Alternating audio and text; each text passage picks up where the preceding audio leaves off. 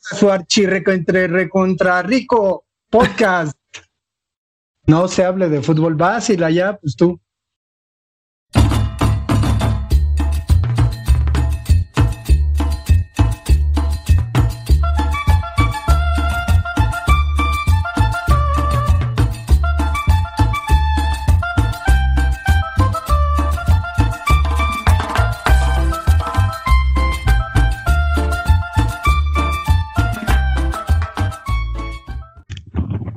Bienvenidos a su podcast No se hable de fútbol. En el tema de hoy, hoy hablaremos de cine y fútbol. Como hemos mencionado en programas anteriores, nos conocemos desde hace más de dos décadas. O sea, 25, 26, 27 años, ya un chingo, más de la mitad de nuestra vida. Y hemos mencionado que nuestro gusto por el fútbol ha sido parte importante de nuestra relación o nuestra amistad. Así como al principio, también por el cine. Nos declarábamos hace un par de años atrás, más de dos décadas, cuando íbamos en el CCH como cinéfilos, porque íbamos al cine tres o cuatro veces al mes a ver películas hollywoodenses, que para nosotros eran las mejores películas del mundo. Habíamos visto el Día de Independencia, creíamos que era wow, una película fenomenal. Sí, ya sé, ya veo la cara de Pedro y dice que no mames, esa pinche película, sí, pero nosotros incluso la catalogamos como 10, como la mejor película en ese momento que vimos. Pero hasta que llegó un momento, para el año de 1997, en una clase nos dejaron ir a la cineteca. No sabíamos qué era eso, desconocíamos qué era la cineteca. Cabe mencionar que nosotros vivimos o nos relacionábamos en la parte norte y centro de la Ciudad de México. Entonces, para ir a la Cineteca, quien se encontraba en la parte sur, más específico, casi al límite o al inicio de la delegación Coyoacán, era una travesía, una aventura. Desconocíamos dónde estábamos, dónde estaba el lugar. Fuimos, averiguamos que estaba cerca del metro Coyoacán. Fuimos Alejandro, Pedro, Aarón, Carlos y otros más, en bola, en grupo, como se acostumbraba en ese tiempo. Llegamos al metro Coyoacán, salimos y empezamos a preguntar dónde se encontraba la cineteca. Una y otra vez, curiosamente, casi nadie nos respondía dónde se encuentra la cineteca. Preguntábamos dónde estaba la cineteca, casi nadie nos decía dónde estaba. Preguntamos una y otra vez, hasta que a una persona le aclaramos, es donde es un cine. La persona nos respondió, ah, pues hay un cine adelante, tal vez sea ese. Ah, pues nos encaminamos ya, ya encontramos la dichosa cineteca. Llegamos a ese sitio. Cabe recalcar que no era la Cineteca, pero en el nombre de la película que se exhibía, pues era un nombre extraño, donde no aparecía o no había una similitud con películas donde salían, no sé, Tom Cruise, Brad Pitt, Arnold Schwarzenegger, Bruce Willis, que para esto nos eran los actores más reconocidos para nosotros. Entramos a ver esa película. Fue una película que para varios de nosotros nos causó algo completamente distinto. ¿A qué me refiero? Nos hizo ver las cosas de una forma completamente diferente y cambió nuestra perspectiva, nuestro panorama del cine. Haré una mención de qué película fue. Y será mi primera película que hable sobre el fútbol, no directamente como un tema importante del, del fútbol, sino por una sola escena que al principio se daba, pero era la película La vida en el, en el abismo o Transpotting, en donde se retrataba la vida de cinco personajes, cinco amigos, ¿no? Que tenían, vivían en, Inglaterra. Y en la primera escena, en donde se ve el personaje principal, Renton, corriendo, siendo perseguidos porque habían robado una licorería, y en voz de off se escucha diciendo, escoge una vida, escoge un trabajo, una carrera, una familia, un auto, ser comunista, ropa de descuento, escoge un amigo, escoge tu vida de alguna, manera, de alguna manera fue una relación para nosotros o vernos reflejados hasta cierto nivel en esa película. Posteriormente se ve una escena donde están jugando fútbol los amigos, que se reunían ocasionalmente. La película no, no trata de fútbol, pero para mí es importante por esa escena y por lo que significó para nosotros como espectadores, como adolescentes, como estudiantes, como cesecheros, como universitarios. Y así iniciamos el debate. Si existe una relación entre el cine y el fútbol, podemos ver reflejado en historias algo de lo que nosotros vemos ocasionalmente los fines de semana o entre semana por Copas América, cine, este, torneos, Champions, el Mundial. Vemos reflejado un poco de eso en las películas que hemos visto. Hola Sila, ¿cómo estás? Bien. Eh, con base en lo que acabas de mencionar, tu, historia o la historia que relatas con respecto a nuestra vivencia y nuestra relación con el cine, pues mira, eh, para empezar, yo creo que existe una gran cantidad de películas que abordan el fútbol, tal vez no como, como un tema central, como bien tú lo dices, en esa película que tú mencionas, y pero sí hay, sí como parte importante de la historia, este, pues yo creo que se relaciona mucho, ¿no? Eh, resulta muy complicado elegir una, una película como, como punto como punto de partida para comenzar a revisar una serie de, pues de estas, ¿no? Y generar como una lista, no sé, hasta a lo mejor de mejores películas o, o algo por el estilo. Ahorita tú comentaste una película que habla o que se relaciona un poco con el fútbol. Yo recuerdo ahorita rápidamente tres películas, ¿no? Eh, a lo mejor eh, completamente diferentes a las que tú estás comentando. Recuerdo una y muy viejísima que se llama Los hijos de Don Venancio. Es una película que, dirige y actúa el, el, señor Joaquín Pardavé. Estamos hablando de una, de una película de más de, bueno, de muchísimos años atrás. De los 30, eh, ¿no? 40, más o menos. Creo que desde, 1900, desde 1960 y algo, pero bueno. E, esa película yo la recuerdo porque, bueno, eh, más que tratarse de un tema futbolístico, como ya lo mencionamos, se trata, bueno, relata las aventuras o lo que pasa a este señor, creo que se llama, ah, bueno, don Venancio, y relata ahí unas situaciones o enredos con, con, la, con la familia, donde uno de sus hijos, este, pues como que es la oveja descarriada y se dedica al fútbol, ¿no? Y, recuerdo mucho, mucho que años después me enteré que Horacio Casarín, futbolista, trabajó en esa película, ¿no? Esa, por ejemplo, sería una de las que yo recuerdo hace, hace muchísimo tiempo. Otra que yo recuerdo es la de Hooligans o Hijos de la Furia, o creo que se llamaba igual, Hooligans Hijos de la Furia. Esa sí, en 2005 yo recuerdo haberla visto por ahí del 2006-2007. Eh, igual trata el tema de un grupo obviamente de aficionados a los que llamamos hooligans eh, dentro del fútbol de Inglaterra. Fue dirigida esa película por una, creo que es una mujer, si no mal tengo la información, de nombre Lexi Alexander.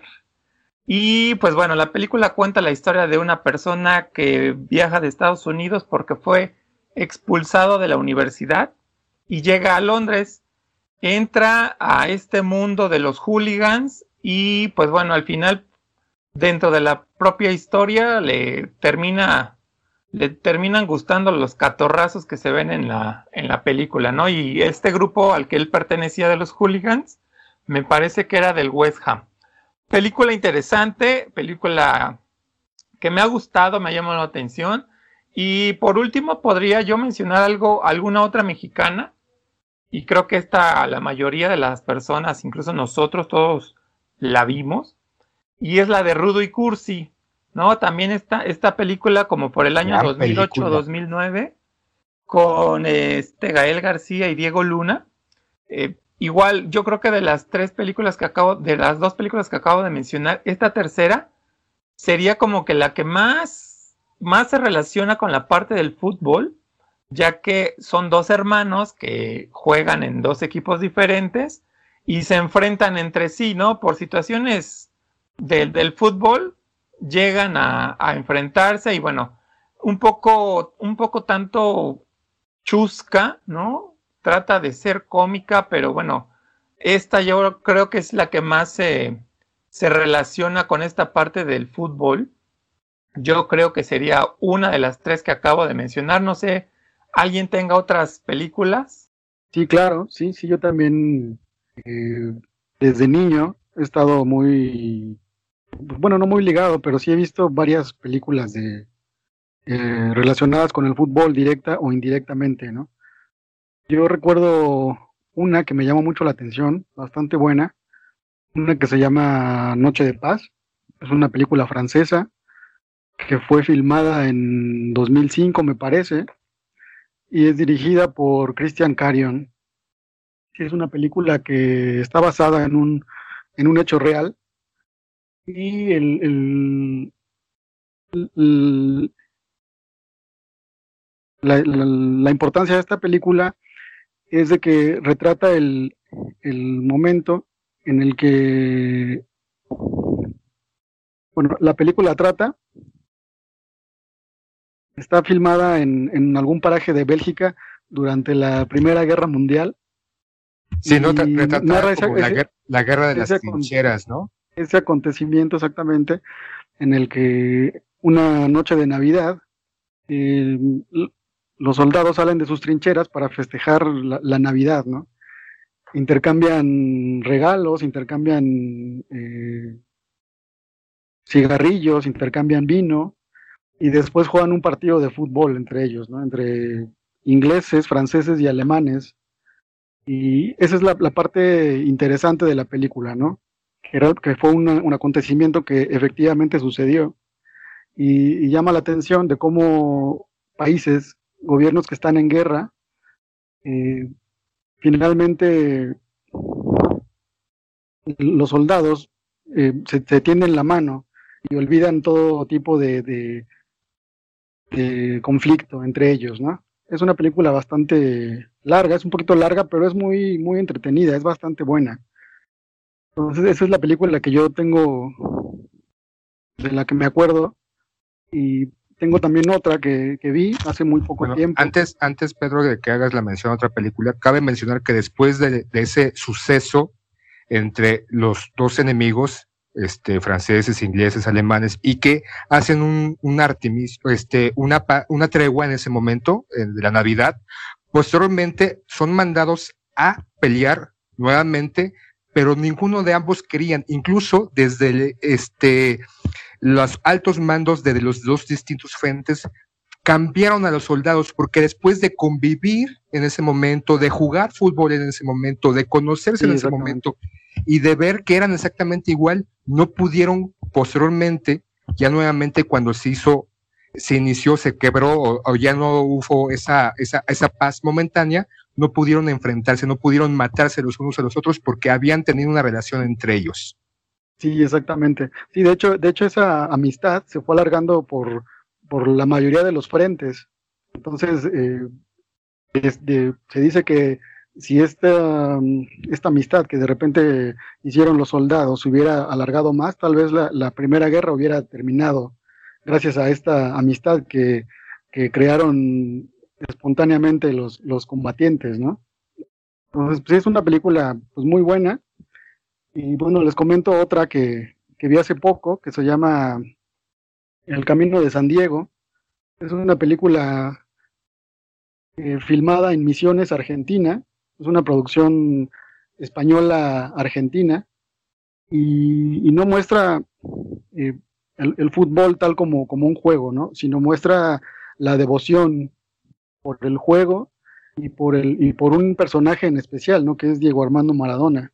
Es una película muy, pues muy entretenida, bastante buena. A mí me gustó muchísimo y, se las recomiendo porque narra la historia de, un personaje que es eh, eh, Tati Benítez, es un chico muy, muy pobre que vive en, un área rural de, precisamente de Misiones, Argentina, y él es un fanático de Maradona. Él, sabe todo de la vida de Maradona, sabe todo de Maradona, entonces se entera por la radio que, habían internado a Maradona en una clínica y tenía eh, problemas cardíacos y problemas respiratorios. Entonces él se alarma mucho y decide emprender una decide emprender una pues una peregrinación, un viaje a Buenos Aires a donde está mm, hospitalizado Maradona. Em, previamente, previamente a ese viaje, este chico encuentra una, una raíz de un árbol que le ve la forma de Diego Armando Maradona.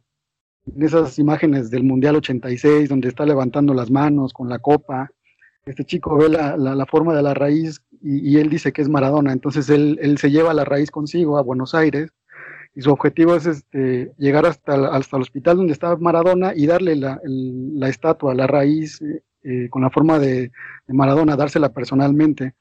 Y pues en el transcurso de su viaje, pues conoce a otros personajes y pues, ahí en eso se centra la, la película.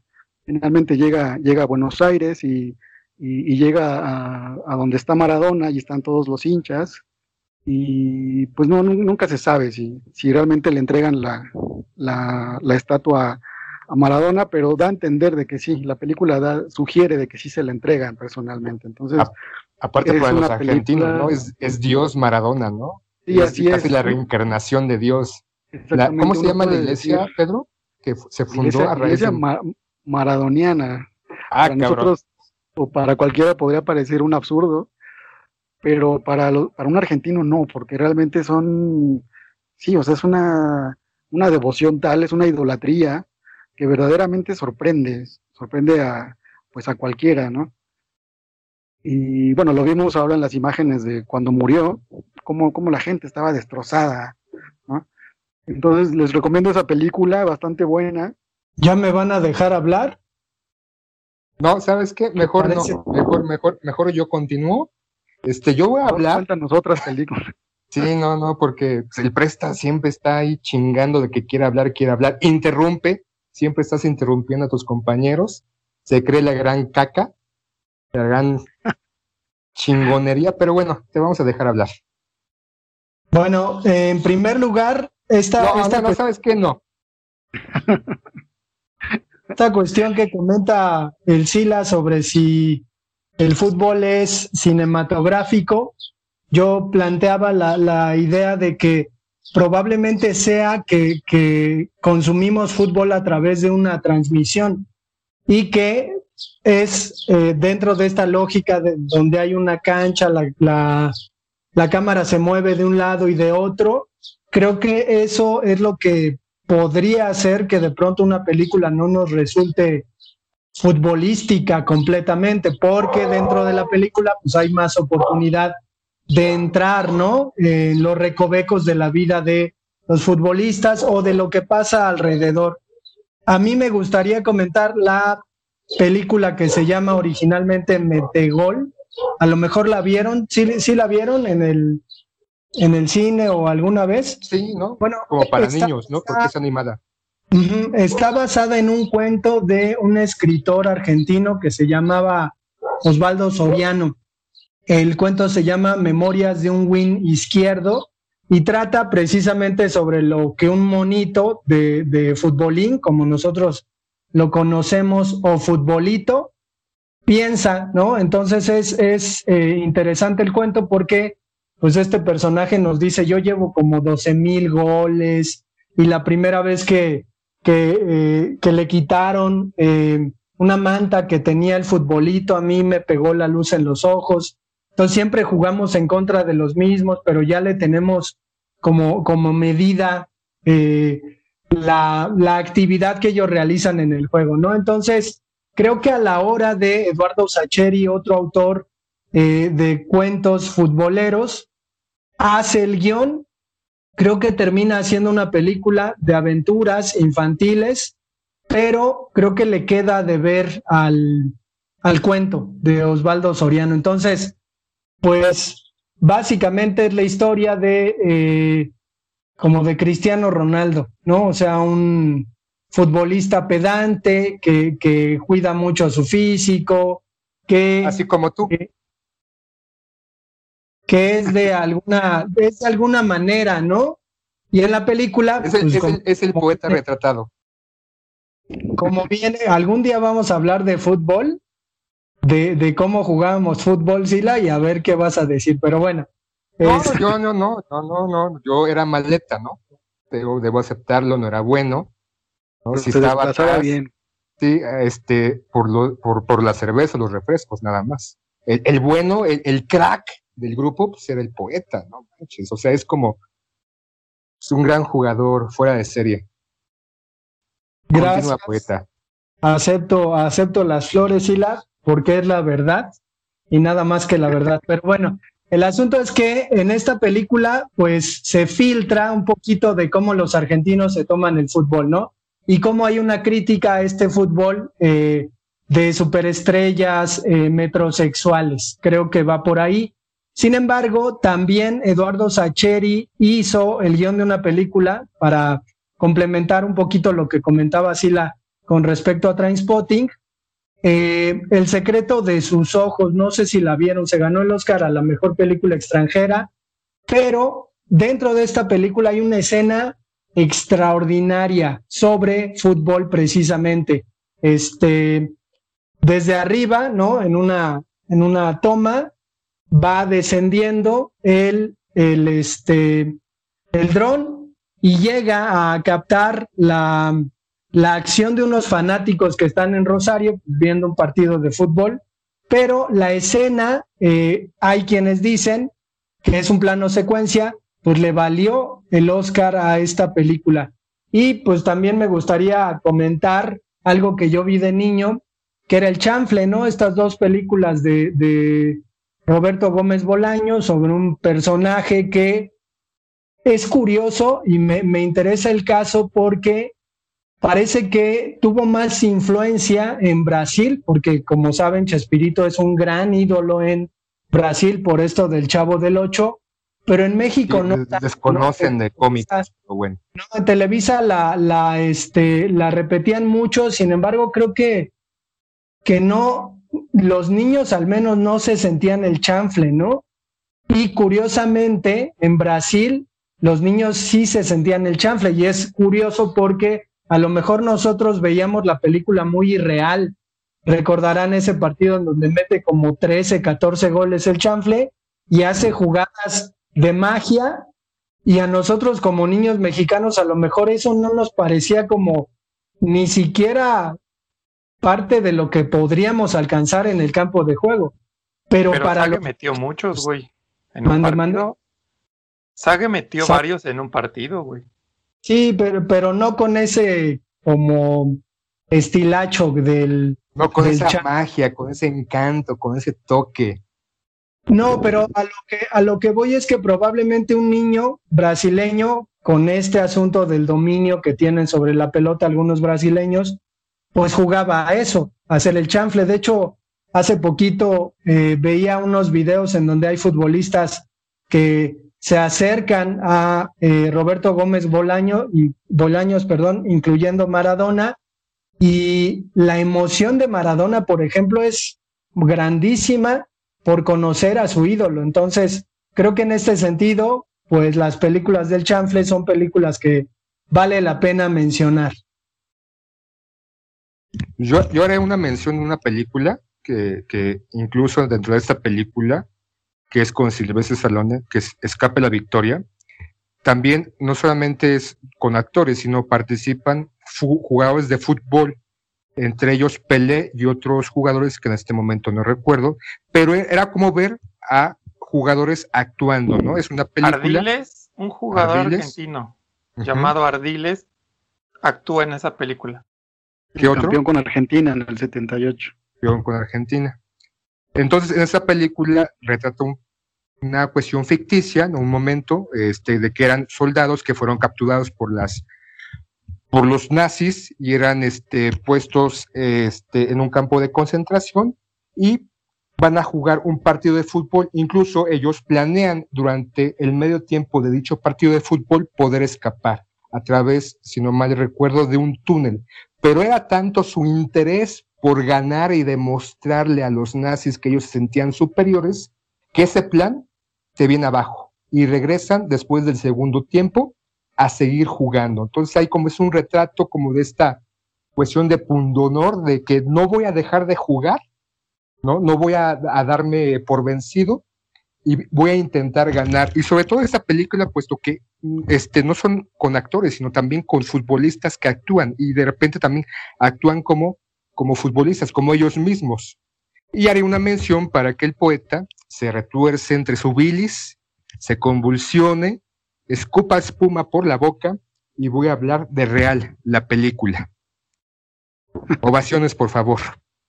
Una de las mejores películas de fútbol. ¿Y por qué? No solamente porque se supone que es un periodista que intenta descubrir por qué la pasión de la gente por el fútbol, y no solamente por el fútbol, sino por un equipo de fútbol. Y se pone la tarea de investigar, de entrevistar y de ir a los partidos. Es un periodista, un investigador que no le gusta el fútbol o no ha habido, no ha vivido el fútbol y se empieza a involucrar dentro del fútbol. ¿Y por qué creo que es una buena película? No solamente porque tocan el tema del Real Madrid y lo van a gloria de suben más allá, sino por la forma de narrativa visual o la forma de narrar la historia perfectamente puede encajar en cualquier otro equipo. Puede, se, se habló del Real Madrid, pero se puede hablar del Barcelona, del Manchester, no importa de, de qué equipo. Es una película una especie de documental en donde se narra esta cuestión, se investiga por qué la afición le gusta no solamente el fútbol, sino porque tiene ese amor por el equipo del Real Madrid. Y como va investigando poco a poco, va descubriendo y va entendiendo ese interés por los aficionados. E incluso él va generando una emoción, no solamente por el fútbol, sino por el Real Madrid. Y yo creo que es un poco este, las películas, ¿no? En, en general generar una emoción al espectador, transmitir algo, en este caso, por el fútbol, eh, el, marcar un ídolo, el mostrar un equipo, un acontecimiento histórico o lo que sea. Pero ahora entraremos en otro contexto. Las películas marcan un poco la vida del fútbol o la relación del fútbol. Ya dijo Alejandro que este, no porque, por la, porque estamos acostumbrados a ver el fútbol como un espectáculo de 90 minutos con tomas en cierta posición de la cámara y viendo jugadas. Entonces, la pregunta que yo dejo, ¿el fútbol en las películas retrata un poco o en los documentales ahí sí se crea la esencia de, de esta, esto, esto que es este, el fútbol? Es que eh, al final el fútbol es mucho más que un juego, ¿no? Es decir, cuando vemos una película nos habla de todo lo que no pasa en un partido de fútbol. Y en ese sentido creo que pues el discurso audiovisual, eh, si es emocional o no es emocional, está en relación a que el fútbol es un pretexto para que pasen alrededor un montón de cosas. Digo, nosotros estamos acá hablando precisamente sobre fútbol y en ese sentido, eh, yo, yo estoy eh, con el asunto de, de pensar, por ejemplo, que últimamente ya con la tecnología que existe, de hecho, ahora en la pandemia, a lo mejor pudieron notar, hay un tipo de tomas distintas en donde el fondo ya tiene un sentido, ¿no? Al principio, cuando se empezaron a hacer estas transmisiones sin gente en el estadio, pues eran transmisiones como las que se hacían cuando la gente estaba en el estadio, pero ahora obviamente ya hay eh, una propuesta visual con respecto a, pues hay estadios vacíos, vamos a, darle un poquito de, de, elementos visuales a quien esté llevando el partido por televisión. Y en general creo que todas las cámaras que hay dentro del juego, que hay un montón, ¿no? Y podemos ver la repetición de una eh, jugada, no sé, en 20 tomas distintas, ¿no? Estas cámaras super slow motion, ¿no? En donde hay ahí como, como la minucia, el detalle sobre lo que pasa en el juego, pues creo que incluso es, es casi de un nivel cinematográfico el, que se plantean las transmisiones. Yo creo que, o bueno, al menos para mí, la verdad me, me, voy más por la parte esta de, del documental, donde creo que se, se vive o se retrata mejor la parte futbolística. Digo, a mí me gusta el fútbol y pues, me interesa mucho más lo que pase dentro del fútbol, dentro de sus filas, dentro de sus fibras de cada equipo, de cada condición o situación de, lo que pasa, ¿no? Eh, y nada más así como, como ejemplo, digo, algunas cosas eh, eh, pues nos pueden enriquecer y finalmente buscar el fútbol o buscar esta parte de lo que pasa dentro del fútbol o lo que ha pasado, porque finalmente no todas las no todos los documentales retratan esta parte, ¿no? Hay, hay documentales que nos relatan la parte histórica de un equipo, la parte emocional que, que pasaron dentro de un campeonato, no sé, cosas como esta me, me, parecen mucho más atractivas que verlas en una, en una pantalla cinematográfica y con mención en las películas que hice yo hace rato, pues como que no, no tiene mucho, no, no generan mucho gusto hacia mí por esta parte, ¿no?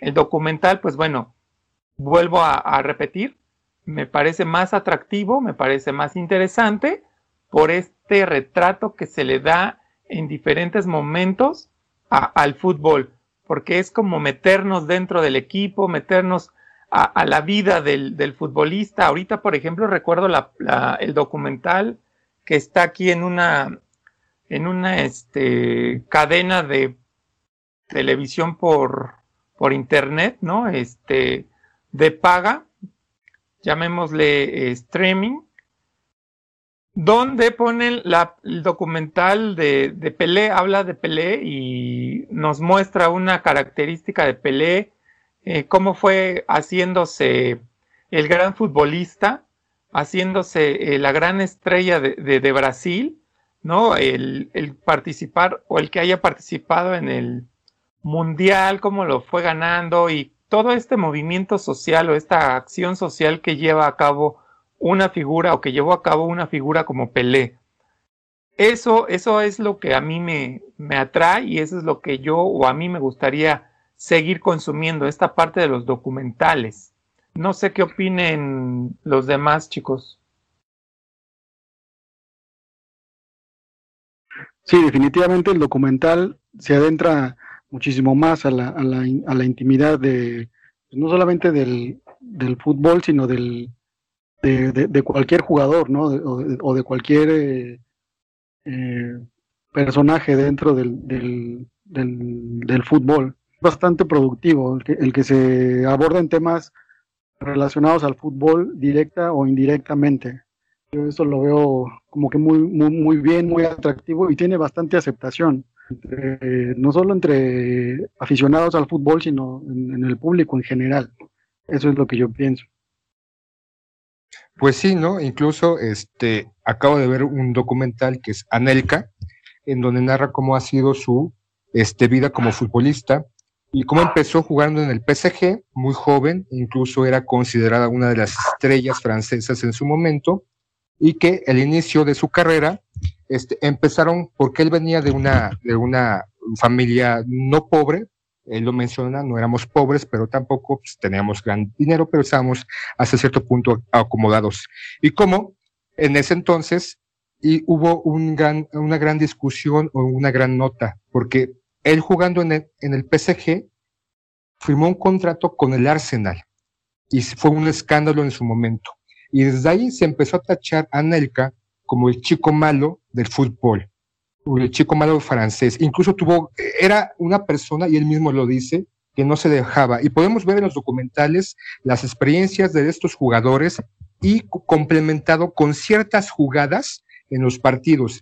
Y esa combinación entre la entrevista, entre lo anecdótico y acomodando estas imágenes hace enriquecedor y más o abordan un poco más el tema de fútbol y vamos, vamos de la mano del, este, del, del protagonista, en este caso del jugador, de los amigos, de los familiares, incluso de personas que estuvieron una relación con él a dar sus, sus experiencias de los acontecimientos y va enriqueciendo. En este caso, Anelka es como, como su carácter fuerte le hacía no dejarse y de alguna manera los demás eh, aficionados, incluso este, periodistas, lo tachaban como alguien malo, alguien irreverente, alguien que, que, que cómo podía estar jugando fútbol o cómo su personalidad podía contraponerse al posible talento que tenía.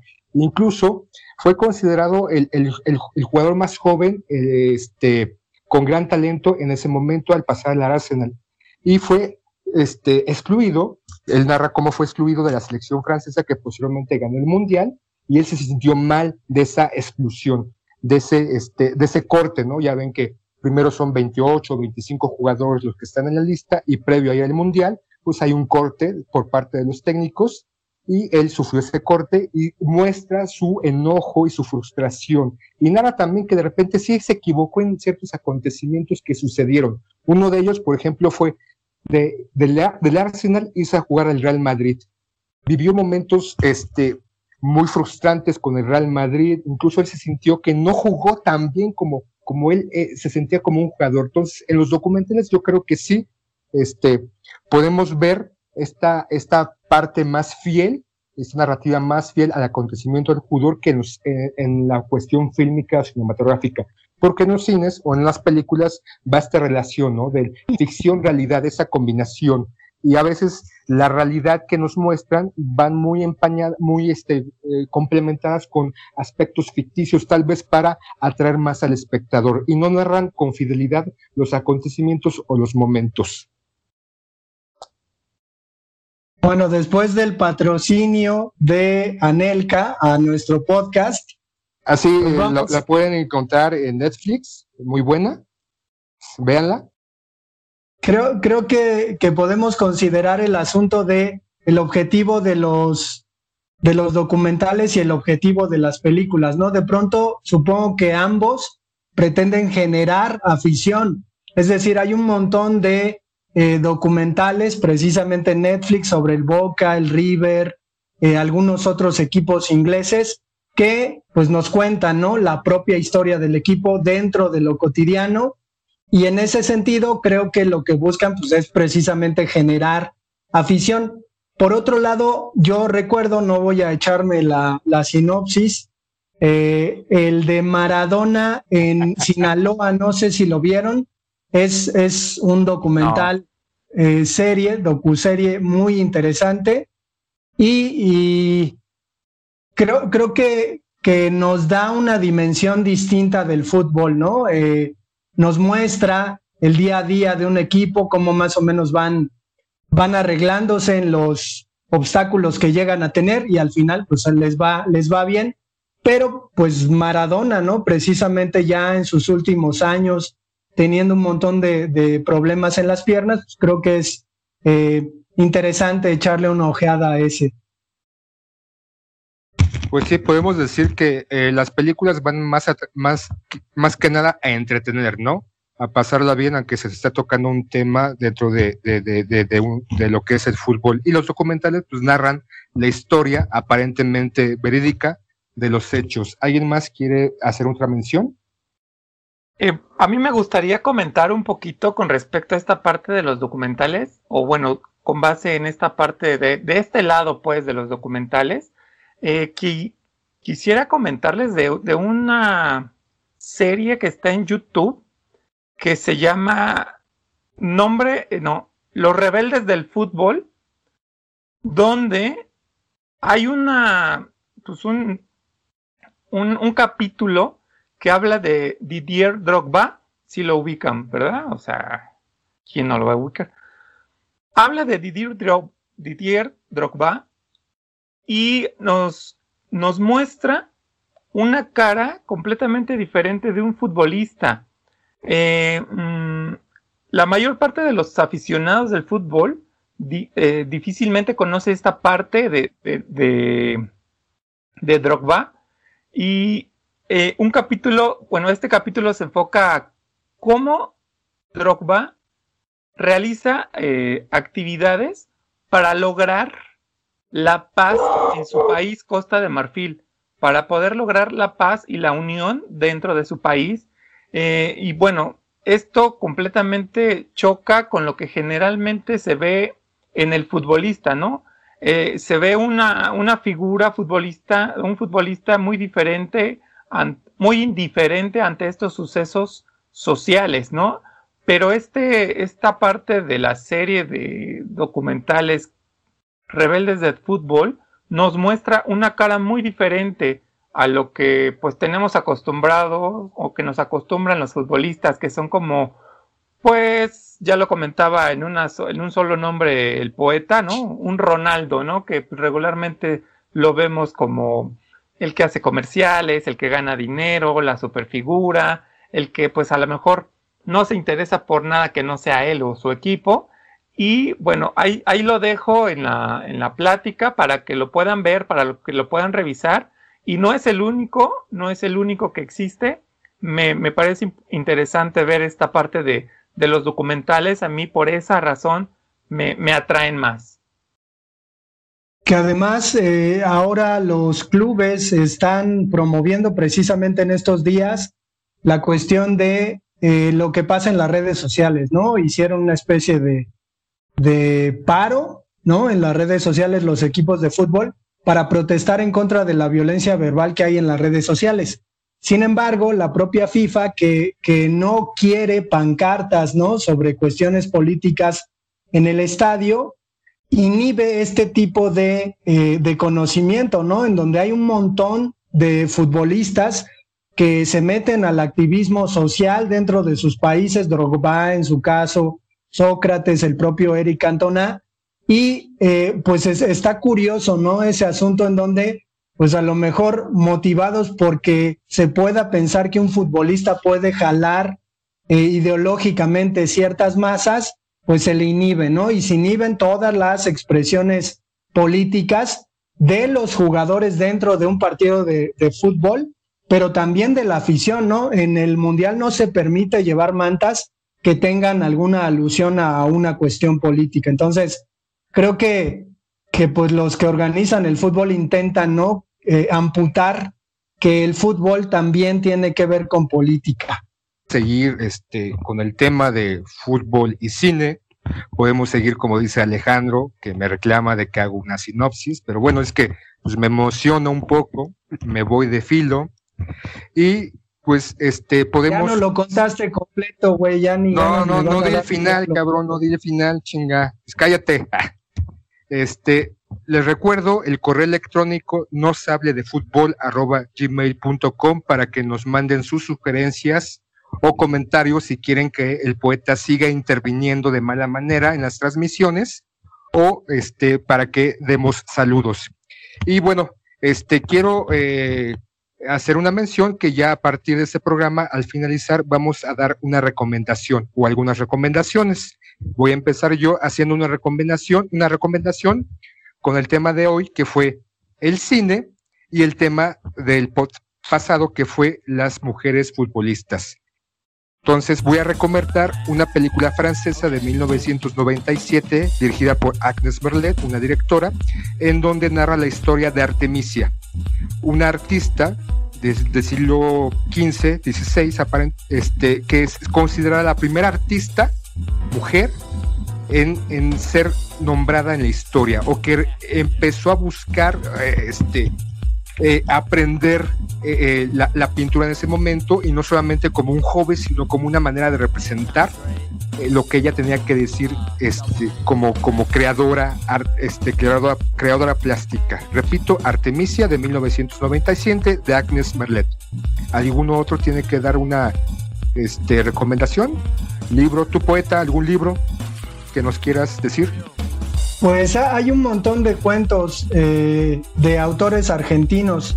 Hay uno muy bueno que se llama Esperándolo a Tito, de Eduardo Sacheri, eh, que es bueno, es bueno con respecto al, al tema de la amistad. Pues muy bien, por hoy terminamos y los esperamos en el siguiente pod. Nos despedimos, hasta luego. Adiós. Nos vemos. A ver si sí nos escuchan ahora sí, ¿no?